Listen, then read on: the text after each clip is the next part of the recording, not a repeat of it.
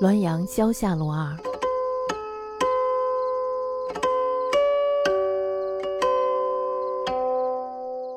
董文克公魏帝时，管于空宅，云常见怪异，公不信，夜勾灯以待。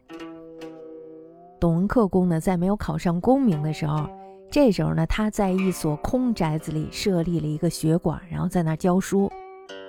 有人就跟他说了，说这里啊经常见到怪异。那么董文克公呢，他自然是不信的。于是呢，就在晚上的时候点着了灯，等待着这个怪异的到来。三更以后呀，阴风飒飒，那么庭院里的门户呢，突然间自动打开了。这个时候呢，有几个像人又不像人的怪物，杂乱的一拥而入。突然呢，他们看到了董公，大惊失色，道：“呃，此屋有鬼！这个屋子里有鬼！”于是呢，都狼狈地奔逃出去。董公呢，拿着棒槌追了出去。他们又相互叫嚷着说：“呃，鬼追至，可急走！”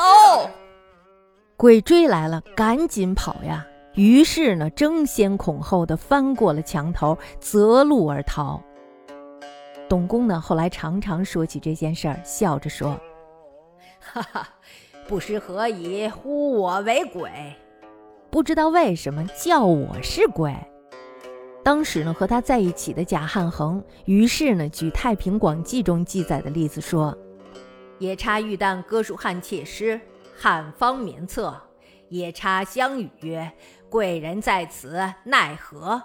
汉自念乎我为贵人。”击之当无害，遂起击之，夜叉逃散，鬼贵阴尽，或鬼呼先生为贵人，先生听为神也。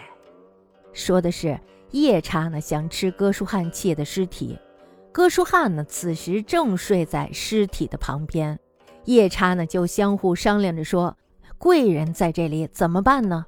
哥舒翰这时候就心想了。既然称我为贵人，打他应当是没有什么害处的。于是呢，起身就打。夜叉呢，自然是奔逃散去。鬼和贵的发音呢是相近的，也许呢，鬼是叫先生为贵人，先生呢只是没有听懂罢了。